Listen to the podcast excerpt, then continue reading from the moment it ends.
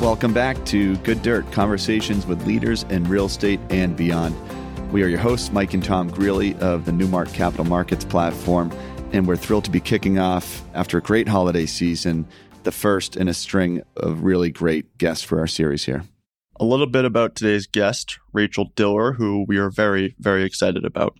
Rachel serves as Senior Managing Director and Co Chief Investment Officer for Bridge, and in particular, their Workforce and Affordable Housing Fund. Bridge is a diversified real estate private equity investor with $50 billion in assets under management, comprised of 56,000 apartment units and nearly 12 million square feet of logistics space. Rachel has over 20 years of experience in real estate and finance and has capitalized more than 120 real estate projects worth $3.6 billion in 23 different states. Rachel joined Bridge from UrbanView Capital, a specialist real estate fund manager dedicated to sustainable and impact investing.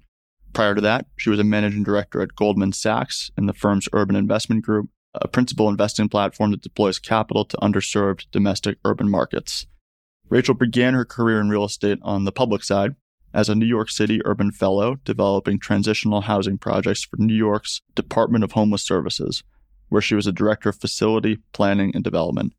This foundation on the public side has informed much of Rachel's approach and is something that you'll hear a lot about today in our conversation. Outside of Bridge, Rachel serves on the board of the Corporation for Supportive Housing and is an adjunct professor at Columbia Business School, where she earned an MBA following her bachelor's in urban studies from UPenn. That's a double Ivy League scholar and a several year stint at Goldman. For those keeping score, not too shabby. Today's conversation covers all the stops along the way and really gets to the root of the challenges facing the housing industry. We were very lucky to work with Rachel and her colleagues, particularly Jared Carpenter, this past summer on the 1700 unit suburban Boston portfolio, which they bought. They were an exemplary counterparty there and will be great stewards of those assets going forward.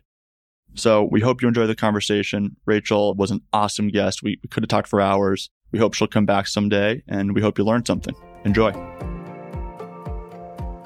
Welcome back to Good Dirt Conversations with Leaders in Real Estate and Beyond. Today, we are thrilled to be joined by our friend, Rachel Diller, the Senior Managing Director of Acquisitions and Co Chief Investment Officer of Bridge Investment Group's Workforce and Affordable Housing Strategies. Rachel, thank you for joining us. So glad to be here. Where Thanks are you coming from? me. New York?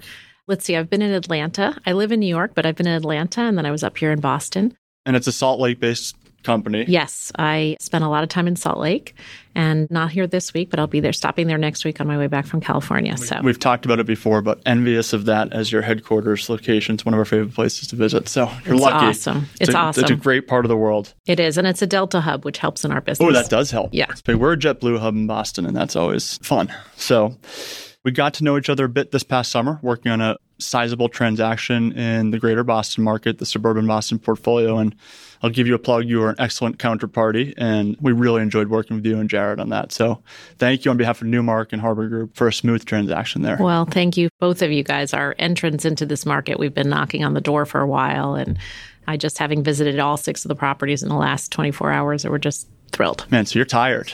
You're no, tired. not You- you- tired. That jazzes me up. I, love, it. That's great. Well, we love to start these interviews, and I'm sure you've listened to the few of them with the beginning. We want to go back to kind of your college days, where you went to school, where you're from, and then we'll get into the early parts of your career if we could do that. So take us back to, to Penn and Columbia. Great. The dark ages. so, yeah, I grew up in the greater New York area and went to Penn with not really knowing what I wanted to do, but I was a little bit focused on kind of bleeding heart and wanted to change the world. And somehow found myself at a Penn and in West Philadelphia. And so, in an urban setting, not having grown up in one. And I looked around and I said, okay, maybe this is my thing. These are the problems Our I'm father went to. Penn and didn't know what he wanted to do either. So there's some commonality there. Okay, good. Well, that's the beauty of a liberal arts education. But as is, I guess, a theme in my life, I was already fairly impatient for learning and learning hands on. And so, actually, my cousin was at Penn and she was an urban studies major. And I was like, I don't know what I'm going to do. She's like, You're going to be an urban studies major. And so, I kind of always did what she said to do and loved it because it was super interdisciplinary. And even at the undergraduate level, it was taught by a lot of adjunct professors. And so, it was really hands on. And our laboratory was the city of Philadelphia. And so it was awesome. And I loved everything about it. I loved studying just the intersection of all of the problems, everything from community development, affordable housing, education, et cetera. So that was my undergraduate career. And at that point, you're at Penn. Penn has always been sort of a leader in balancing the campus and the urban fabric. That was going on, I'm sure, when you were there. It was an interesting time in the city. But Penn, you were living in the lab, truly. So was that part of the program that you were sort of out there, uh, sort of getting an understanding of what really goes on in the neighborhoods? Yeah, for sure. For sure. I mean, certainly living in West Philadelphia and feeling that tension between the West Philly community and the campus was very palpable for me. As part of the program, I mean, Penn is, you know, one of the largest landlords in the city, and it was always a tension, right, in that regard. There was also a lot going on. Mayor Rendell, then governor, he was the mayor at the time. Um, there was a lot of redevelopment efforts, and there was a lot of going out into the neighborhoods and really seeing what was happening. But no question, when I got to Penn and I felt what was going on there, and I thought, well, what's the relationship here with the University of West Philadelphia and the community? And it just kind of day to day, I really felt a lot of the challenges that the city was going through, and I really wanted to get involved. Yeah, well, the, the Penn diaspora in the real estate business obviously is incredible. But that's a Wharton diaspora. It, it is, it is, but that thread runs through the industry a lot. And we do a lot of life science and healthcare work yeah. centered sort of around University City. And it's great because almost every active investor and developer has someone who went to school and lived within a block or two of the site that we're talking about. So it always makes it a little bit easier on the learning curve. Mike's on the medical and academic team, as we talked about, and there's a lot of crossover in Philly. We have a great team, Lizanne McGowan and Aaron Miller in Philadelphia on the residential side they cross over a lot with some of the meds and eds because that's a really interesting city when it comes to meds and eds, the universities, and how they blend with the neighborhood and become part of the neighborhood. It's really, it's kind of like Boston in that way. Yes, totally. And I think now when I go back to Philadelphia, and I've been back to Penn a few times, Penn and Drexel used to really be separate. And now they're just totally intertwined, right? Just because of how both campuses kind of grew together. And so it's a very powerful force there. And like you said, it's kind of like Boston. It's a big city, it's cosmopolitan, but it feels small. Right. It's a city of neighborhoods. And yeah, so there's definitely some alum. But I got to say, and we'll come back to this, but when I went back for my 20th college reunion, and at the time I was working at Goldman Sachs, and I told people I was working at Goldman Sachs, people, they thought I had just like totally sold out. You crossed they over. were like, oh my God. Because all the people who did real estate went to Wharton. And I was going to say, yeah, i may or may person. not have hawked loogies on the on the steps of Wharton as I went down Locust Walk. But then they moved oh, they moved awesome. the main building, so maybe that was because of me. I don't know. And but then, then you, crossed know, over exactly. And I was like, no, no, no, it's the good part of Goldman, and nobody bought it. Oh, yeah, those Wharton people. If my friend Max Meyer from Baupost is listening, he's going to turn over. So it's I, I okay. It. It's okay. I've known some good ones. It's yeah, very so, cool. So urban studies focus, and then what were the next steps? What were you doing in internships and in the summer? And what was your first jump out yeah. after school? Yeah. Oh my gosh. Well, one of the things that was most impactful for me is I had an internship I think it was the summer after sophomore or junior year of college, working for a community development corporation called Brooklyn Ecumenical Cooperative in downtown Brooklyn. And this was at the intersection of Atlantic and Pacific. And this is before the Barclays Center. This is before all of this. So this was early 90s. It was a very different downtown Brooklyn. And affordable housing is, particularly in New York a lot of places, right, is provided at a very local level by community development corporations who get funding from nonprofits or banks. And this organization owned a lot of affordable housing and managed it as well. And so I had the opportunity to spend the summer my job, I had a lot of different jobs, but one of the jobs was actually providing training to folks who were in affordable housing about how to live in a rental apartment. And just spent a lot of time. There were a lot of brownstones. There were some three, four story walk ups, and just kind of was out in the community and working on the ground. And it's something that both that experience and some other experiences I had early on, which we'll talk about, kind of being on the ground understanding whether it's from the property management perspective or the community development perspective what's really happening. If you don't do it in your 20s it's hard to find time later in your life i think to right. do it or you just kind of get more experience doing other things and then you get promoted and then you just get further away from the subject matter. And if you don't get that hands-on experience and so the people i met and understanding what the dynamics in that community that was really important. And i did a few things like that but i ended up getting a fellowship working for the city of new york as my first job out of college yeah, we want to hear about that. That's a super interesting. I was a New York experience. City Urban Fellow. New York City Urban Fellowship Program has been around. I think it was just the thirtieth. No, it must have been longer than that. It's probably been around for like 40 years.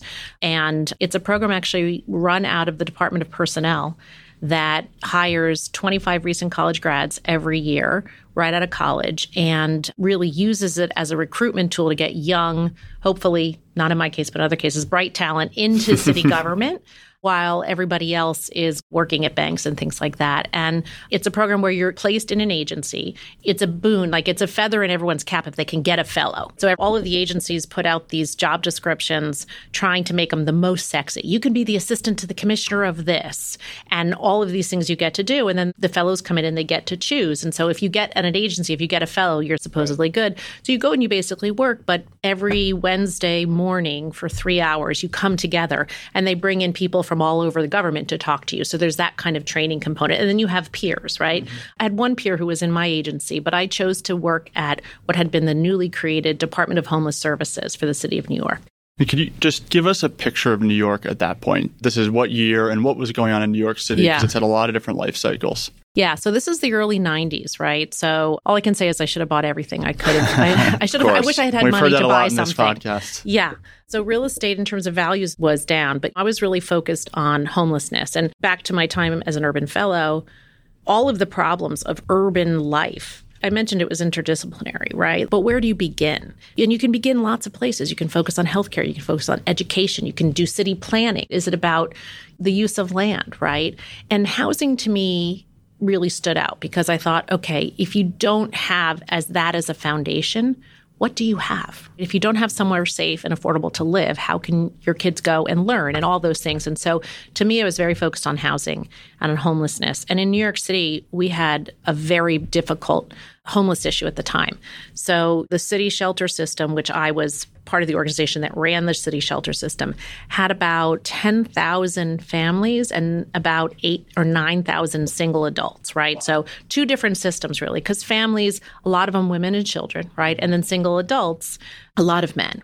Some crossover issues, but at the time, not as much an issue around affordability and more an issue in the singles population around mental health and substance abuse, and in the families population, definitely poverty and some mental health issues. I mean, in the 90s, the country is coming out of a decade of brutal drug addiction, including in New York. The crack cocaine epidemic had really swept through New York over that period of time. So it's a tall task. In a lot of ways, corollaries to what we're seeing today in a lot of cities, in Boston in particular, too. There's a pretty significant homeless issue and the drug issue is as bad as ever. So there's a lot of similarities between that period and this period, it seems like. Yeah. And unfortunately, and I don't have the stats, but unfortunately, I think the shelter population has swelled even more in New York, right? And today, of course, we have issues even more so because of a lot of the migrant issues and a lot of immigration issues. But one of the things that both plagues and supports New York now and did at the time is the fact that the city of New York is under a consent decree to house people on demand within 24 hours. So I don't know the exact date I can get it, but there was a case called Callahan versus whomever that was brought by a number of homeless advocates. I think it was was in the 80s that said basically shelter is a human right and the city if someone presents themselves and they don't have someplace to live, the city must and the court rules the city must provide shelter for them. So that makes sense, right? You guys right. are nodding. Yeah. That makes sense. Yeah. What that meant by the time I got to the city, and I was working, by the way, in basically the part of the organization that was responsible for building new shelters. So I wasn't on the social services side. Kind of got to, and this is part of my career, you know, why people are homeless and a lot of the social issues we have in this country are so complicated, so intractable. And I'm a little impatient. And also just really hard to get your head around. And I ended up gravitating towards things that were a little bit more concrete, mm-hmm. hence the real estate, and eventually got to the bricks and sticks. But my job there, where I got exposure to that, was really being part of what we called facilities management and development, where we were responsible for building new shelters or finding new shelters. So if there's a swell in demand and you have to meet demand, right? I was told all the time the penalty for the city for not meeting the consent decree is the mayor would be put in jail. Wow, that's codified. Correct. Wow. And I should say I started in September. The fellowship program was a nine month program. I ended up, I think, being a success from their perspective because it's meant to recruit. I ended up staying for a total of five years before going to business school. And that's the point of the program. But I started in September of 93 at the end of the Dinkins administration. Well, his administration turns out it ended two months later. Mm-hmm. And that was the beginning of the Rudy Giuliani administration. Right. You might have heard of him. Yep. And that was an interesting time to be working for the Department of Homeless Services and being responsible for siting new shelters. I should say that City Hall had a strong opinion about where new shelters should and shouldn't be. And it was along lines that I thought were challenging. So there were certain places where we couldn't site shelters because there was no political will for it, and other places where we needed to. And you can imagine that that had long constituent lines. But if there's a swell in demand, real estate is it takes some time to develop it. You can't just all of a sudden, you know, it's not an accordion. You don't solve it overnight. Yeah. Correct. So if you're doing new construction, it takes some time. Mm-hmm. But if you have a shortage, you end up having to go in and retrofit buildings. So some of the projects I worked on were new construction projects. 1801 Clinton Avenue, the first project I've ever done in the Bronx, and with a not for profit. And it was amazing. I remember walking, you know, I got to go out walkthroughs with the construction. And that's when I was like, okay, I can feel it. Like yeah. that's where I got the need. Like I was trying to save the world. And then I, matching that with getting dirt under the fingernails, I was like, oh, this is my thing. Yeah. Like, I love this. But there were other things where we didn't have time to build it. And so we would take basically old mental hospitals that the state had shut down in the 70s that then threw a lot of people on the street. And now we're leasing them back from the state and retrofitting them into congregate shelters. Mm-hmm. The irony of that is kind of crazy. And then in New York City, the party that owns the land isn't always the one that owns the building. Right. So right. we had all sorts of crazy ground leases and all sorts of crazy stuff. So it was a fascinating time. I love my public sector experience. I mean, by the time I was 25, I had like a $100 million budget and was fully responsible for building all new shelters for the city of New York. Now, if either of you were citizens of the city of New York paying taxes at that time. I'm so sorry because that's so you got prob- thrown, thrown, right into it. It was yeah, the right that's person. probably not how it should have been. But that's the difference, right? So when you're in the public sector, I mean, my friends, not that I had any, but if I had any had friends at Wharton, yeah. they were making like Lotus Notes or something like that at yeah. like, you know, right. Goldman and making coffee or just, you know, what we oh, would call just thinking about what we were today. doing at 25. We were working hard, but we were analysts and you were changing the world, changing the city. I don't think that's the case. What I mean is that for someone who's impatient and wants to learn by doing, which I had really gotten exposure to at Penn, this is what I wanted. Yeah. Right. Yeah. I mean, my first review that I ever had, I was an urban fellow and I had a boss. So it was maybe six months in. I had my first formal review as a professional, right? And had never had one before. Those are always fun, a little nerve wracking. Totally. And there was kind of the what's positive and they don't say what's negative, although maybe in the 90s they do. Now it's kind of what can you do more of and what could you grow about? Right. You know, something like that. And basically, my opportunity for growth was now, but this is from a civil servant, someone who had been there for 20, 25 years. He wanted me to be more patient. And I sat there and I thought to myself, dude, my lack of patience is the best thing I have going for yeah, me because I'm looking around. Rewired. He's like, you know, slow yourself down. I was like, we have a crisis. There are people living on the street, and by the way, I'm told if I don't find them someplace to go, the mayor's going to jail. Right. Yeah. I maybe I didn't care about that mayor at that time, yeah. but I figured that's probably not great for my career. Right. So but the acceleration of your own experience, being hands on in these projects, getting like the ultimate crash course, it's incredible. You can fast forward those years until today. Uh, you talk about the opioid epidemic, the homeless crisis, the migrant situation.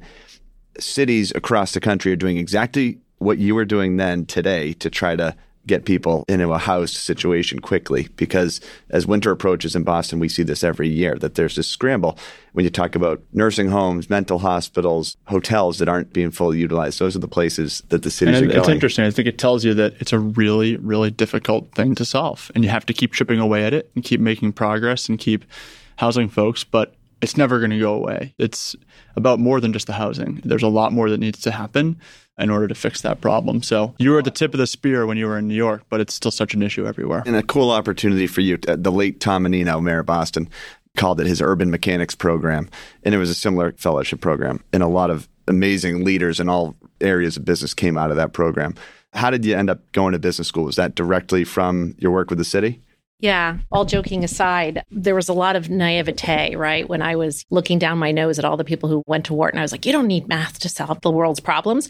And I realized actually you need math. Yeah. so when I was sitting there trying to figure out spreadsheets and sources and uses on a development project, and I was like, I know I need to know this, and I know I could probably fumble my way through it but I kind of think I need math to solve mm. the world's problem. I hadn't yet come to the place that I needed capitalism to help solve the f- problems, but that's a later chapter. You're working yep. your way there. Yeah. And so I knew I needed math. And then I also got advice from a lot of folks I was like, yeah, yeah, I can learn math, but I really want to go to, speaking of Boston, I want to go to the Kennedy School and learn about public policy. And, and people looked at me and they said, listen, you are an urban studies major, which is kind of that whole thing as an undergrad and you've worked for the city now for four years, you're public sector check. Yeah. Like, if you think that there's some intersection between public and private that's going to solve the world's problems, you better get off the public sector stink off you, go learn some math, yeah. and then you can come out and go back if you want, or just have some private sector experience. So I kind of went in holding my nose like it was medicine I had to take. Mm-hmm. And I was living in New York I think I got engaged like my last week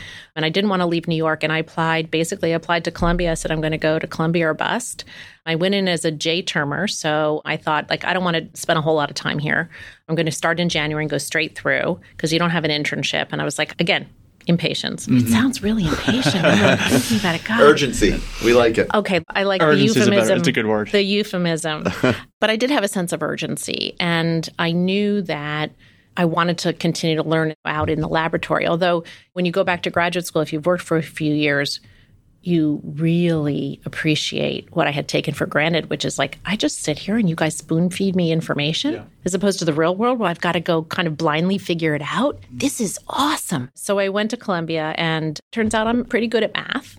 Do you guys go to business school? No, no. we didn't. But turning the academic brain back on, the youngest of five in our family, our sister Megan, is at law school at University of Georgia. Go Dogs, and she's been in the government affairs, public policy, government affairs world.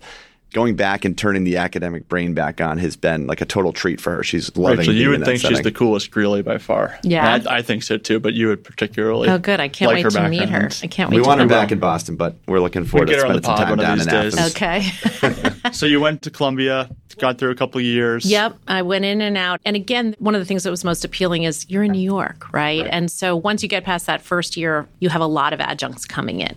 And so the woman who ran the program at the time, Lynne Sagalyn, she had been at MIT for a while. She had was at Penn, MIT, Columbia, anyway, she was and is amazing and really responsible for every job I've had since then, except for Bridge.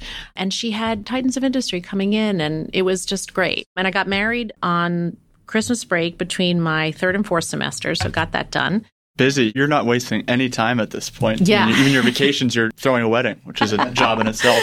Yeah, no, my mom said, "Please don't make any friends in business school because we, you know, the list is, is the list." Yeah, and I didn't really. No, I made a few, and I mentioned Lynne. Lynne also is a public-private person. She wrote on the redevelopment of Times Square. She wrote a book about the redevelopment of Lower Manhattan after 9/11, and she's just been an inspiration to me. And I was actually helping her. I was one of many TAs on her book about the redevelopment of Times Square that spring and summer. And I, it was a whirlwind, so I took the summer off, and I was just coming basically into the city to help her on stuff. And finally, at the end of the summer, she's like, So you gonna look for a job yet? And I was like, Yeah, I think I want to go back nonprofit, public sector, etc. And she was like, I think you need to do a little private sector. She said, I'm having lunch tomorrow with the president of the related companies, who was Andy Augenblick before Jeff Blau at the time, and I'm going to give him your resume. Is that okay? I'm like, okay. And he looks at my resume, sees affordable housing. He gives it to a couple of guys who were running the day to day of Related Capital Company, which was the financial services arm, affordable housing arm of the related companies at the time. And they were starting up a debt business. They were big on equity in the LIHTC business. And again, I ended up what I thought was holding my nose, being like, oh, I don't want to go to the private sector. and Lynne and other people said, yeah, okay, but you think you've learned math, but let's face it, nobody actually gave you the mouse in the group projects in business school yeah. to do Excel because you were too slow. And so you actually haven't done it. You've been riding sidecar, go and like do it. So I dropped into related capital. And related at the time, because everybody knows related today as luxury apartments and condos and super high end but their DNA is affordable housing, correct? Yeah. So well, Steve Ross's DNA is that, right? right? So he was a tax accountant or tax attorney, I should know that know, and kind of came up through that world. And so Related Capital was the affordable housing finance company, really a tax credit syndicator that was, when I joined, starting to do tax exempt bond financing, so lending. At the time, though, Stephen had already started to do, so this is in 99, do a lot of development of market rate housing and obviously mixed use. So one of my buddies from business school was in the same building, 625 Madison, on the fifth floor or maybe I was on the fifth, he was on the 10th, I can't remember, really in the development company. It was very separate, right? So there was Stephen and four partners. They called the other partners the working partners, and Stephen still owned the majority, but he was really off already. I mean, planning Columbus Circle and all right. of that. But yeah, that's the DNA of Related. Of course, Related, obviously, here in Boston, a number of places is still very big in the affordable, affordable so, business. So you got your MBA at Columbia, but you really learned some of the nuts and bolts of the business at that related capital job. Yeah, absolutely. And affordable housing finance is kind of structured finance meets real estate yeah. because there's the whole tax structure. You've got Section 42, the tax credits. I was on the tax exempt bond side. So we were lending but public issuers would issue bonds and we'd buy the bonds. And they were like 17, 18 year bonds. So it was construction to perm. Mm-hmm. And so again, it was a lot of new development. You can do LIHTC, and if you do a substantial rehab, you can do acquisition credits, but it was a lot of bricks and sticks. And then it was a lot of structuring. Yeah. I think we could spend a whole hour talking just about the LIHTC world and, yeah. and low income housing tax credits and financing. But it's but, such a blind spot for so many of our oh. listeners because it's a space that if you haven't spent time in it personally, your understanding is going to be elementary. But for you, we love these stories because we like to hear about how you build up this toolbox, which equipped you to go ahead and do what you did after that. And you had the academic side down. You had sort of what I think of the urban mechanic side, and then you get to related with some of the best and the brightest. And I mean, really get your chops in that side of the business. So yeah, and that was about reps, right? It was about building models. It was about hanging in the cube till all hours of the night and having colleagues who can teach you stuff, right? Like when you work in a public sector, you get dropped in. Like I just learned by doing. I did have great bosses there and learning, but it wasn't the same thing as having peers. And so a lot of the guys that I grew up with that related are my closest friends, people I do oh, business so with a lot of times, right? We were in the trenches together. And so I definitely learned about underwriting and diligence. I learned about financial modeling. And then I've always been on the front end of the business, right? An acquisition person, an investor. And so dropping into markets and figuring out where you want to do deals and one of my closest friends is in the business, Steve DeFrancis, who runs Cortland. You may know Steve. Mm-hmm. And he was a developer of affordable housing in Atlanta before building Cortland and being more on the market rate side. And he got a tax exempt bond allocation from the state of Georgia to develop an affordable housing deal. And you could get a list of this is not that hard to build the business, right? You get a list of developers who got these allocations right. who are then going to need someone to finance them. And I cold called him one day and he picked up the phone and I said, I saw you just got a tax exempt bond allocation. He was like, Yep. And I was like, You're going to need someone to buy those bonds. He's like, Yep. I was like, I'm coming to Atlanta on Monday. We're going to talk. That's awesome. And we did, and I think that was my first deal, and that was his first deal at Cortland. No, oh, this, was, this is, a totally different pre-Cortland, wow. exactly. And that's here so we cool. are, a lot longer. Oh, that's so awesome. It was great to go into different markets and learn different things. So I think you're right, Mike. Like I really, that's where I through reps, right, kind of got my chops. Yeah. What came next after Related? So I was there for nine years and left with a few guys that I used to work with. What seemed like what was a great time, but it was in the spring of 08 and it ended up being just a few months right before Lehman went under. Mm-hmm. And so started a venture with them for a few months that quickly didn't work out. But when the world closes a window, it opens a door, vice versa. And back to Lynne Sagalyn, my mm-hmm. mentor at Columbia, who had sent my resume to related she had other and has a lot of i would say disciples and was having another book party i think it was a book party actually it was a times square book and she was having a book party and she had asked a few of us to help organize it and through that i met someone who ended up being a good friend, Alicia Glen, who at the time was running the urban investment group at Goldman Sachs. She was then deputy mayor of the city of New York and now has her own fabulous company.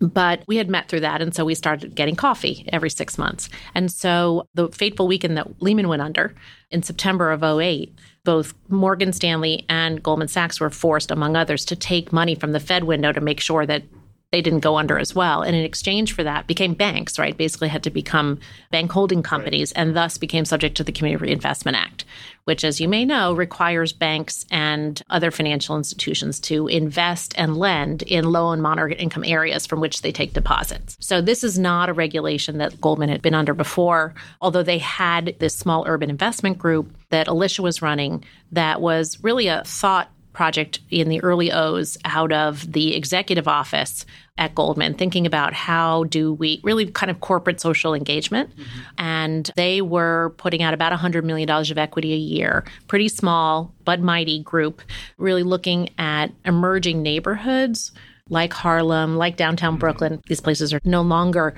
emerging, but at the time where there could be public private partnerships and they were capitalizing developers to right. do kind of cool projects.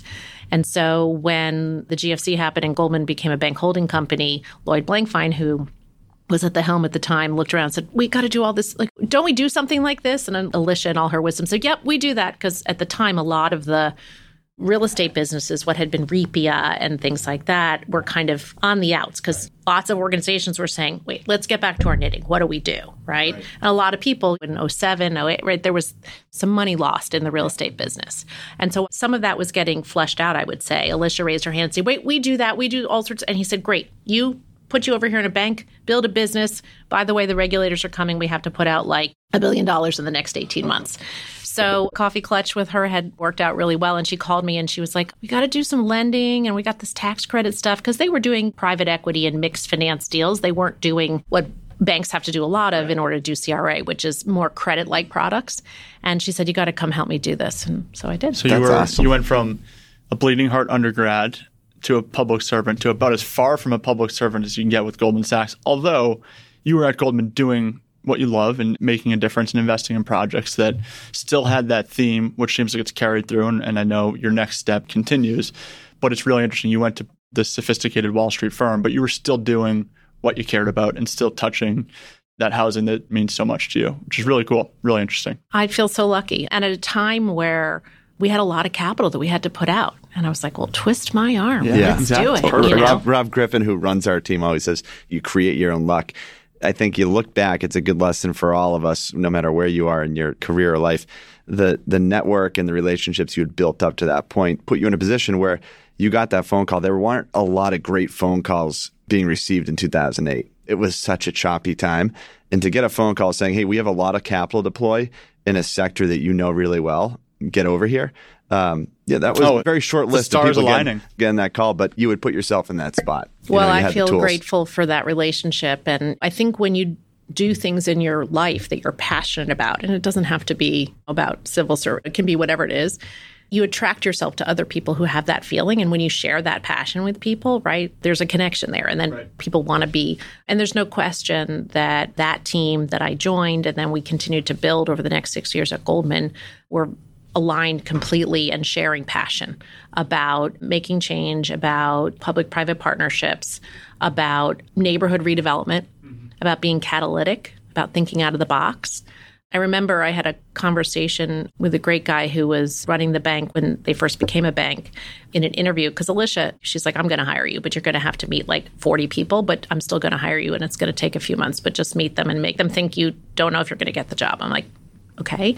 And one of the conversations so I had with this guy at the bank, he's like, so what other banks are you thinking of going to in a community development institution? I said, I wouldn't be caught dead at a bank doing CRA. Now, that was my naivety. I know a lot of people there doing great things, but I said, I'm coming here because it's Goldman Sachs. I thought we are going to do this differently. And he was like, Yeah, we are. And so I think ultimately, right, being in a bank is and especially after the GFC, I mean, it's not easy. And it's not easy, certainly not easy to be a principal investor in a bank because the capital charges alone right. will kill you, not right. to mention all the rest of it. But one of the many amazing things about Goldman is truly the smartest people. People say, oh, they're smart. I mean, really smart people and really wanting to do things out of the box and push the envelope. And so there's kind of a band of people there that's grown over time and attracted and retained some really amazing folks who were able to kind of build that business within Goldman. At the same time as Goldman was building a bank and trying to figure out how to be a bank, how do you take an investment bank that is not regulated as much, right? And is known to be all about growth and really just innovative, and then put them in a bank where you've got all of these regulators. And right. you'll probably remember there was something about an evil squid at the time. And, you know, Goldman didn't have a great reputation. And here we are saying, no, but we're the good part of Goldman and we're going to come and redevelop your community. And so it was an interesting time to it be does, doing that work. Sounds like a super interesting time to be in the business period, but at Goldman Sachs as well. And you went from there, I think you were there five or six years. And then you took the plunge. And it's something we talk about in a lot of these conversations. That moment where you said, okay, I'm going to go out, I'm going to do my own thing, I'm going to build something. When did that happen? How did that come about? Tell us a little bit about that transition and striking out for your first venture, UrbanView, on your own. I'm the daughter of an entrepreneur. My dad built and ran his own business. But I think I didn't always have this feeling like I have to do it where I'm the guy, right? Like it's mine because I'm kind of a joiner and I like to collaborate. And frankly, when I think about my time at Related, when I joined a business that was mostly equity and helped build the debt business, right? And then we bought some agency lenders. We bought Fannie and Freddie lenders. We put those together. And I did a lot of building and creating new businesses within businesses at Related. And in some ways, that's what I was doing at Goldman as well, right? Like we had this, and then we had to, it wasn't just doing deals, we were also building a business. So you were still entrepreneurial in those larger settings exactly. settings. And so I never felt like I had to do it on my own. At that moment, though, so in 2015, I really saw a lot of what was happening in a lot of secondary cities outside of the sexy six and thought, I really want to be investing in some of these places that are really changing. And because of Goldman's mandate with respect to CRA at the time, it was mandated to invest or needing to invest in New York, actually in Salt Lake City, as it turns out, and a few other places. But it was less around because of what we were doing about looking where in the country do you want to invest? It was like go figure out the best investments you can do here. Right. and so while in the beginning it was great because we had all this capital and we were building this business the business had kind of gotten to a more mature level. It's continued to grow from there.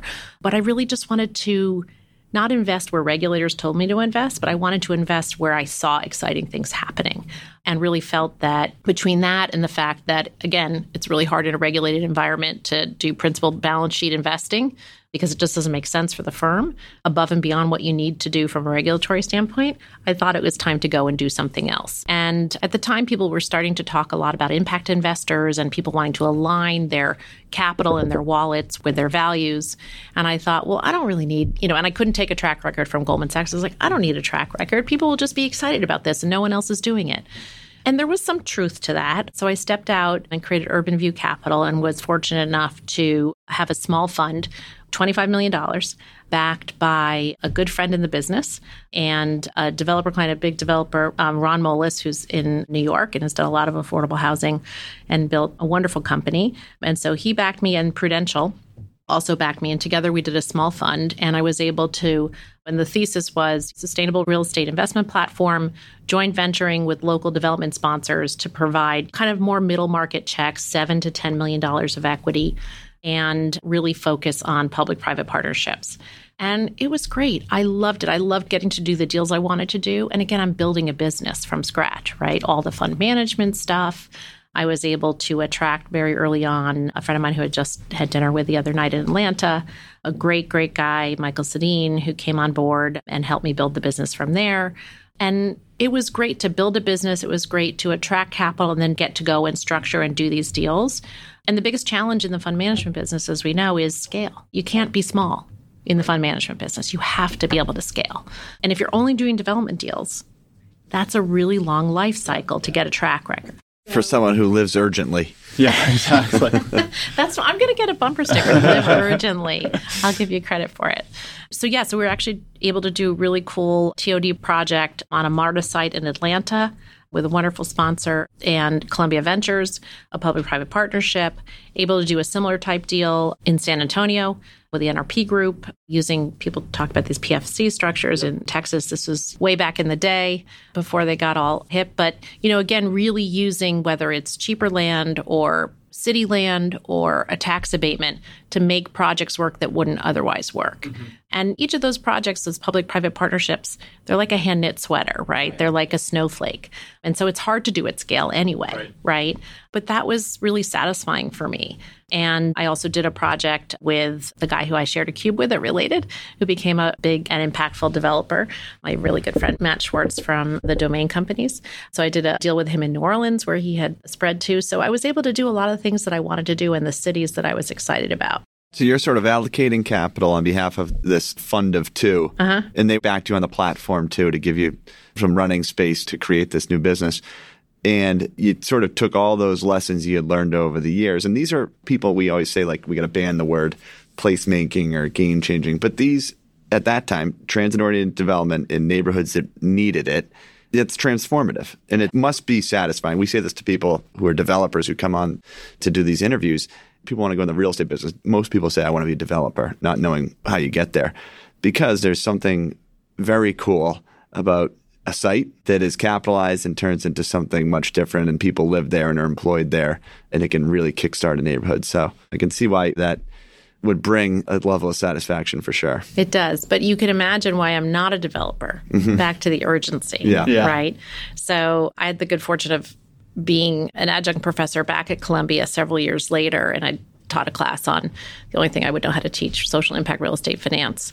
That's pretty much all it could ever be. But when you're in business school, if you have a professor who doesn't have any pedagogical skills, which of course I don't, because explaining things to people and teaching them turns out is different, then the upside for you as a student is you get a lot of mentorship. So I always had 40, 50 students each year who I was giving career advice to. And I would sometimes get students who would call me and they say, you know, I said, well, exactly what do you want to do after business school? They're like, I'm not sure if I want to be on the finance side or on the development side. I'm like, Okay, those are super different. One requires a lot of patience. You're going to be working on one project for 10 years and you're going to go super deep.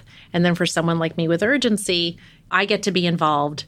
And I'm very appreciative of the fact that so much has been done before I get involved. And then I get to get involved when all the pieces have come together. But my job is to go back and do a history lesson and pick and pull at exactly how they came together because I want to make sure it's all going to stand up going forward, mm. right? Because some of the risks are still there, right? They had to deal with the fact that it was a non-conforming use 10 years ago. And I'm coming and saying, well, the title report says it's non-conforming use and I need to understand it. But I get it on Yeah, it's speedy, quick. right? Yeah. And so the hard work is really what the developers are doing and their teams. And I'm so appreciative of the fact that I get to come in for this one piece and live this one phase of the property. And hopefully you hold it for a while and you eventually sell it. But I think showing up with the bag of money is the easy part. Yeah, it's really cool to hear. And to this day, and you said it was satisfying. You must be proud. It must be gratifying to go back and see these projects. I'm sure you don't get to New Orleans often, but if you do, I'm sure you drive by. And what a cool thing to be able to see that that you created that change, and and there it is. And I'm sure to this stands, and it's doing great. Yeah. Well, again, I think it's easy to, I'm pretty sure in all those deals I wasn't the butt for, mm-hmm. right? I just had the privilege of Very being cool. a part of it. Very so, cool. Yeah, it's a great perspective. And I think all your developer friends and partners will appreciate the way you frame that too. So the battle scars that go into some of these projects that we help raise equity on, and then we help capitalize the project. The work before that is is the real deal. You know, there's a lot that goes into it. Yep. So, Bridge, we're excited to talk about Bridge. And we mentioned earlier in the interview that we were fortunate enough to do a, a sizable transaction this summer with you all. We sold you a portfolio of six great assets, 1,722 units. And we said it earlier, you were an exemplary buyer, and the way that you approached your business plan was really, really interesting. So, I'd love to hear, and I'm sure the listeners would as well, just a 30 second high level on Bridge Investment Group and what your role is and what you've been up to. And then we can dive into some questions and, and go from there. Great. Yeah. So, Bridge Investment Group is a $50 billion real estate fund manager. We started about 25 years ago, really as an owner operator of multifamily. And in 2010, 2011, started raising beyond friends and family and started getting much more into kind of the fund management business. And that's one of the things that attracted me most to Bridge is the kind of bricks and sticks background, the bricks and sticks mindset, right? We're real estate people, right? Not just capital allocators. Not that there's anything wrong with that. It's just different. And so we now have multiple businesses. In fact, the last business that we've just purchased is not a real estate business, it's a secondaries business. So we're starting to diversify which is exciting. I hope eventually it'll get us into the secondaries real estate business.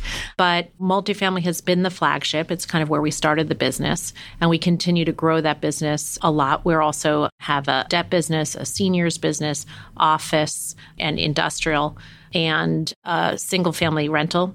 And some of that has been through acquisition of whether it's a team or a business. And so we're kind of all shapes and sizes real estate. We're not in life sciences, we're not in hospitality, and we haven't been in retail. And so while we've grown a tremendous amount over the last 12 plus years, we've really stuck to the knitting in terms of multifamily being really key. And in almost all of those businesses, I forgot to mention our OZ business where we do a lot of development. That's probably the one exception. And you're active here in Boston, which we are excited about. Absolutely. But one of the common threads in all the other businesses is being an owner operator and being vertically integrated and kind of getting back to that culture. So that's a bit on Bridge. I co run our multifamily business and I'm the CIO of our workforce funds, as you said, Tom. And so our multifamily business, we've been primarily focused in the Class B space. We have been primarily focused on garden style suburban And we have almost 60,000 units under management now. So we're vertically integrated on the property management side, as I mentioned. And we started raising funds in 2010 of outside capital in the multifamily space. It was primarily Class B multifamily, a value add strategy, mm-hmm. right? So that's kind of been our bread and butter. And we raised a few funds like that. And then in 2017, a number of our bank clients, because we're on the platforms at a lot of the private wealth banks, back to CRA, a few of the banks said, well, hold on a second. We've got this other group that needs to allocate capital to folks who need CRA credit. You're doing a bunch of this stuff that you're doing is really workforce housing. And we knew that, right? And they said, can you ring fence that stuff, take it out and have a separate fund strategy for it?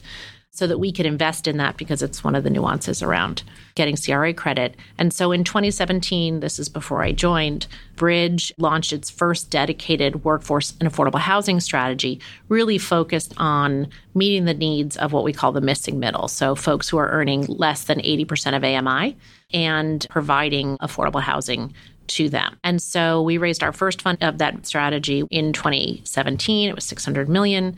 And then we raised a second fund, uh, 1.7 billion, and are deploying out of that right now. And the workforce and affordable housing strategy at Bridge is really mostly a NOAH strategy, right? So buying naturally affordable housing, which means it's older stuff, right? And preserving it by investing in the any deferred maintenance, investing in the envelope and the bricks and sticks, and then investing in what we call beyond the four walls. And I think that's a differentiator. We sat in a car for a day looking at this portfolio and I heard all about it. But I think that's what makes your fund different. And I'm really, I think everybody would love to hear about that part of the business and how you focus on not just the bricks and mortar, but the community, the people. And it goes back to your early days and all the experience you have. But I'm sure that's fulfilling work. Yeah, well, it's one of the things that attracted me about Bridge, right? Because if you're doing transformative mixed use development, there is a but for. But if you're buying older properties, I think of it as it's a but how, right? I mean, these are people's homes. And so there's a lot of folks who own Class B multi. And Bridge, from way before when I joined, really understood that this is people's homes and that one of the ways to make the value proposition for residents in this space more appealing is to look at not just having safe and affordable homes, but providing services that help them in their lives. So we have at all of our workforce and affordable housing properties a social and community programming. In most of our properties, that's like a bricks and sticks approach. So we have an actual community center that we will take a piece of the clubhouse or we'll take a unit and we'll renovate it and it's usually a thousand square feet. And it's a place where we have a full time resident coordinator and social services coordinator who will situate and provide services to our tenants. And I just had a call with our partner, long term partner, Project Access, a not for profit based in Southern California. Some of the founders of Bridge worked with them back in the day, and we've been working with them for over 20 years, and they have been amazing partners and helped us grow as our portfolio has grown and across the country launch into new markets with us. And we contract with them to hire and manage and provide these social services. So we have centers all over the country. We focus on people's financial wellness, their physical wellness, and we do a lot of after school programs with kids. We were just having a conversation today about how do we flex our programs so that we can really meet the needs of our tenants depending on where they are and when they're available and things like that. So it's been a really important part of what we do, and it's an amenity. Class A amenities you're thinking about. You've got beer kegs and things like that. But what we're saying is, what are the real needs of our tenants, and how do we help, particularly in this time of high inflation, their share of wallet go further. So we think it overall has led to stickier tenants. Yeah, that's what I was going to say. I would imagine that creates community, creates great retention. It's got to have a bottom line effect, not just a social impact effect. Yeah, I mean, it's definitely a both and strategy, right? right? I mean, back to literally like jumping off a cliff when I left Goldman. I was like, oh, there's going to be all this capital out there who wants to do all this good stuff. And there is, but in the world, there's a finite amount of concessionary capital. I mean, it's government capital and it's philanthropy. And by the way, both of those sources of capital have a lot of issues to address, mm-hmm. right? So, my philosophy that I've built over time, and it's very much in keeping with Bridge's philosophy, was, which was why it's been a great match for me personally, is that you can do well by doing good. And that if we can harness the power of the private sector to address and alleviate some problems, in my view, then that means that the precious public sector capital and concessionary capital can do the things that the private sector capital can't do. People say, well, why don't you guys fund homeless shelters? Well, they're not income generating properties. I'm not a magician, right? There's no math there that works. But if the private sector can be brought to bear to do things that make sense for private capital, I mean, we have clients who are pension funds. Do they care more about meeting the needs of someone's affordable housing? But they also have to care about meeting the needs of their constituents, right? The people who have worked hard for them in their organizations for a long period of time who then need to have a pension. So, what we can do in finding that intersection is really important. And we do see that it affects the overall attractiveness of our communities. Yeah. And for someone who's not in the multifamily business day to day, me. And I love this discussion because we're going to send it right over to the students at the Corcoran Center at Boston College, the Joseph Corcoran Center for Real Estate and Urban Action. This is exactly what they're trying to teach these students about that there is an intersection here between the capitalist side of real estate and urban action or sort of the double bottom line part of this. And you guys have found a way to make the math work. I think sometimes for people that aren't in the sector, they wonder how does that work from a cost of capital standpoint? How do these deals pencil for you without just saying, hey, we're going to push rents as high as we can? Yeah. And I think people are interested in that. And do you have to get buy in at the fund level when you're out raising the money, or does it work well enough that it sort of fits into the returns you're targeting? Yeah. So, I mean, it's a both and strategy, right? We don't have capital that's coming to us that wants concessionary or can take concessionary returns, right. right? And the backdrop of all of this is just a simple supply and demand problem. So, we're short by various estimates about four and a half million units of housing in this country. Okay. So, we have a housing shortage, which means there's a lot of demand for the housing we do have. And that precious public sector capital I was talking about is and should be, as a taxpayer, I would agree with this, focused on the lowest of the low, right? The stuff that can't be income producing. People who don't have incomes at all, I'm just talking with respect to housing now, people who are making 30%, 40% of AMI, right? Those rents are not high enough to support commercial returns in acquisitions mm-hmm. or the development. Regardless right? of how you finance them. Yeah. It just doesn't doesn't work. It just doesn't work because the math isn't there. On the other end, all of the new supply that we've been developing is for the super high class A rents, right? Why? Because all the inputs are too expensive. The cost to develop, just to get entitlements, not to mention labor, materials, land. And so everything's been geared over the last 30, 40, 50 years towards Class A supply. There's been some Class B, but it's not a whole lot. And so what you have in the middle is this missing middle, right? No one's building housing for the workforce. So ultimately, by focusing on this segment, there's just a tremendous amount of demand. So the economics for our investors are really compelling if you just look at the supply demand location, right? Yep. Dislocation. And it's also compelling from a risk return perspective because when we're buying properties, we are doing some value add. That's part of how we're generating returns. But this is stuff that was built in the 70s and the 80s. You can say it's value add, but you can also say it's preservation because we have four and a half million units short right? Everyone's going crazy right now about all the supply, and it's a 50 year zenith in supply. But once all this supply comes in and gets absorbed and overhang in certain markets is absorbed, we're back to having yeah. a still a big issue. It's particularly right? acute here in Boston too. Yeah. I'm sure you recognize this having diligence in the market. I'll give Jared Carpenter and your team a big shout out for his super due diligence. But you've studied it here in Boston. It feels as though we have a, a more acute housing shortage than elsewhere. Our supply pipeline, and we watch it pretty closely. 24, 25, there's some deliveries, but when you get further out and the financing environment today catches up, it's going to be pretty dire, the deliveries on an annual basis. So you're absolutely right. It's hard to preserve, and it's all about preservation. That middle tier of housing, there's the bottom end and the top end, but what's in the middle? And that's the stuff that's really challenging to preserve if you don't have a strategy like yours. So so we're not going to be able to build our way out of the problem. We have to build new, but we also have to preserve.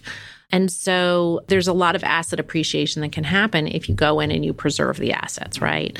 And then the social services piece, right? What we're doing at the human level, at the community level, I think people understand that there's inherent value that we're creating.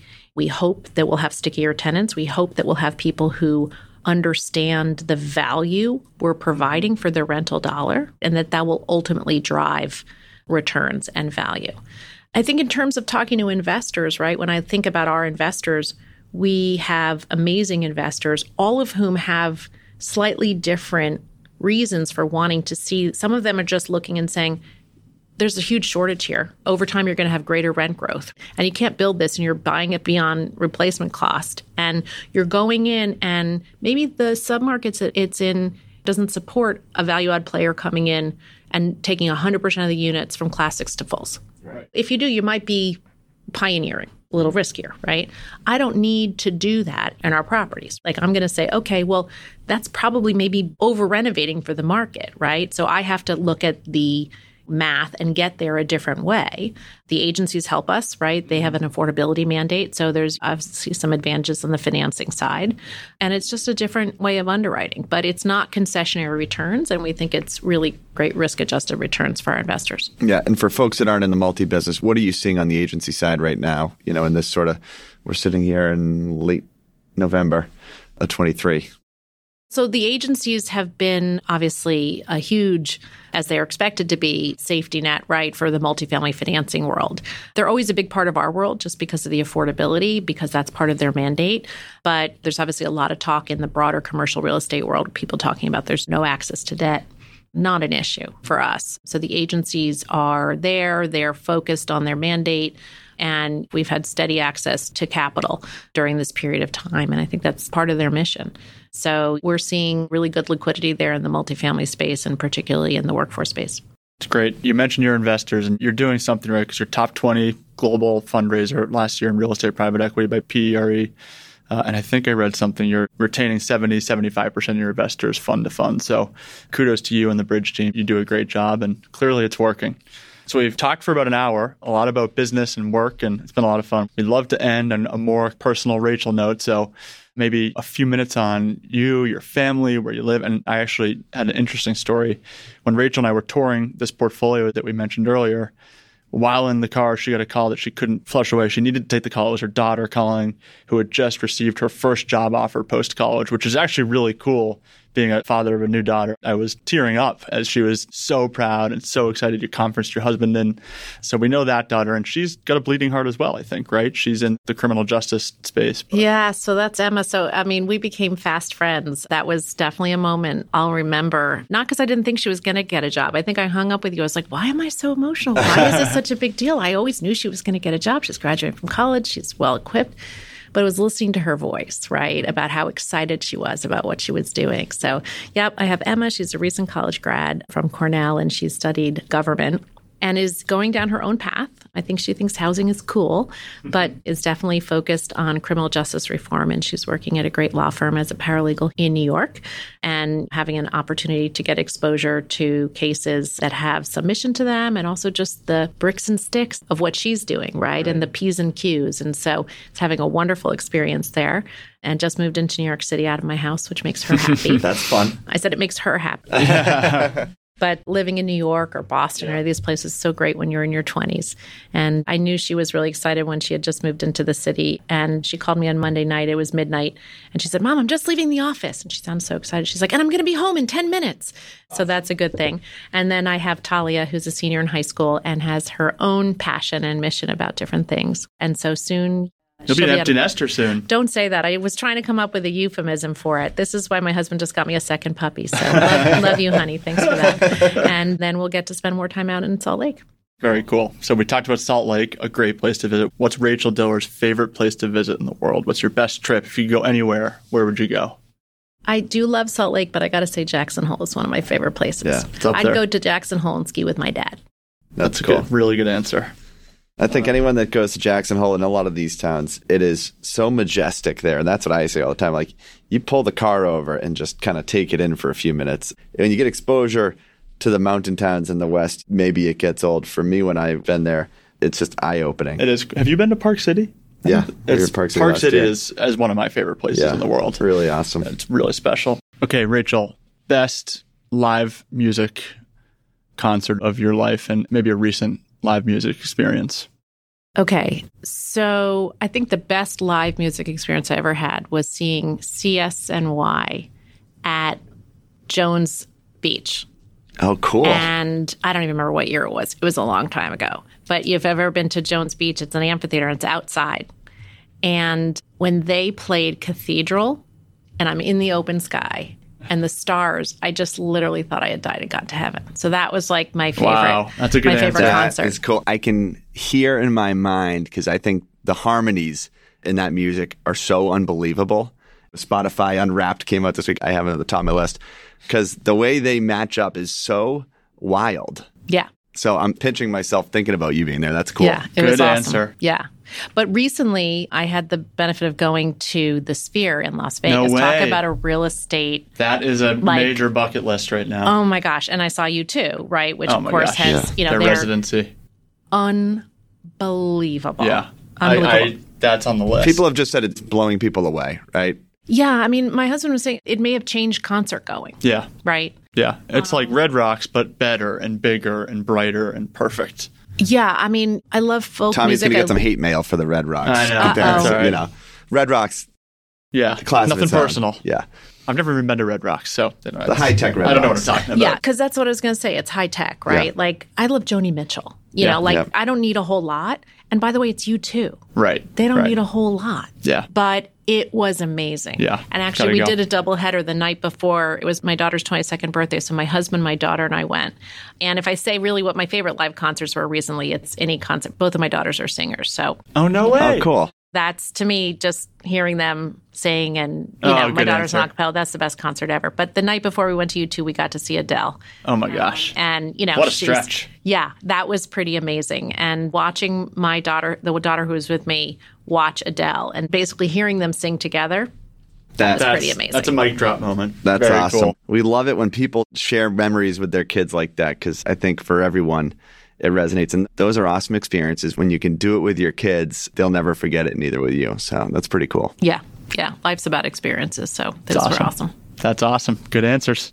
You've been so generous with your time. We had a blast working with you this summer. And Thank you and for everything. You guys were amazing, and our team loves you guys, and really just can't thank you enough for giving us our entry into this market.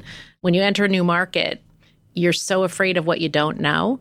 And realizing you weren't working for us, right? You were working, of course, for your client, but you just were so generous and helpful. And to buy anything in 2023 was kind of scary. Mm-hmm. But I just was saying to a couple of people in house today, that I've had so much conviction about that portfolio.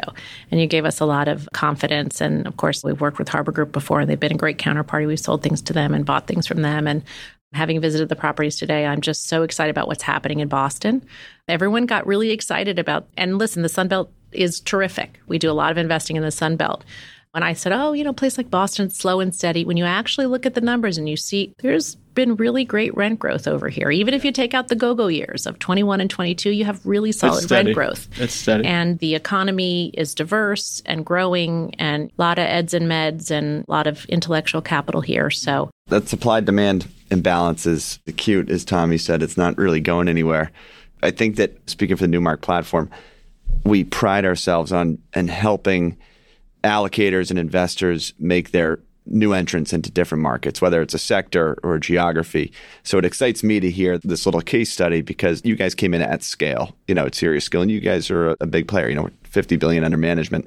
But I love the story for you guys for Bridge. I also love the story, Tommy, for your team in Newmark and our broader capital markets platform because from my perspective, it's exactly what we're trying to do. Yeah. You made it easy. It's just like you're learning a new market, we're learning a new buyer and advising our client. And you lived up to every expectation, and we appreciate It's the first of many, we're sure.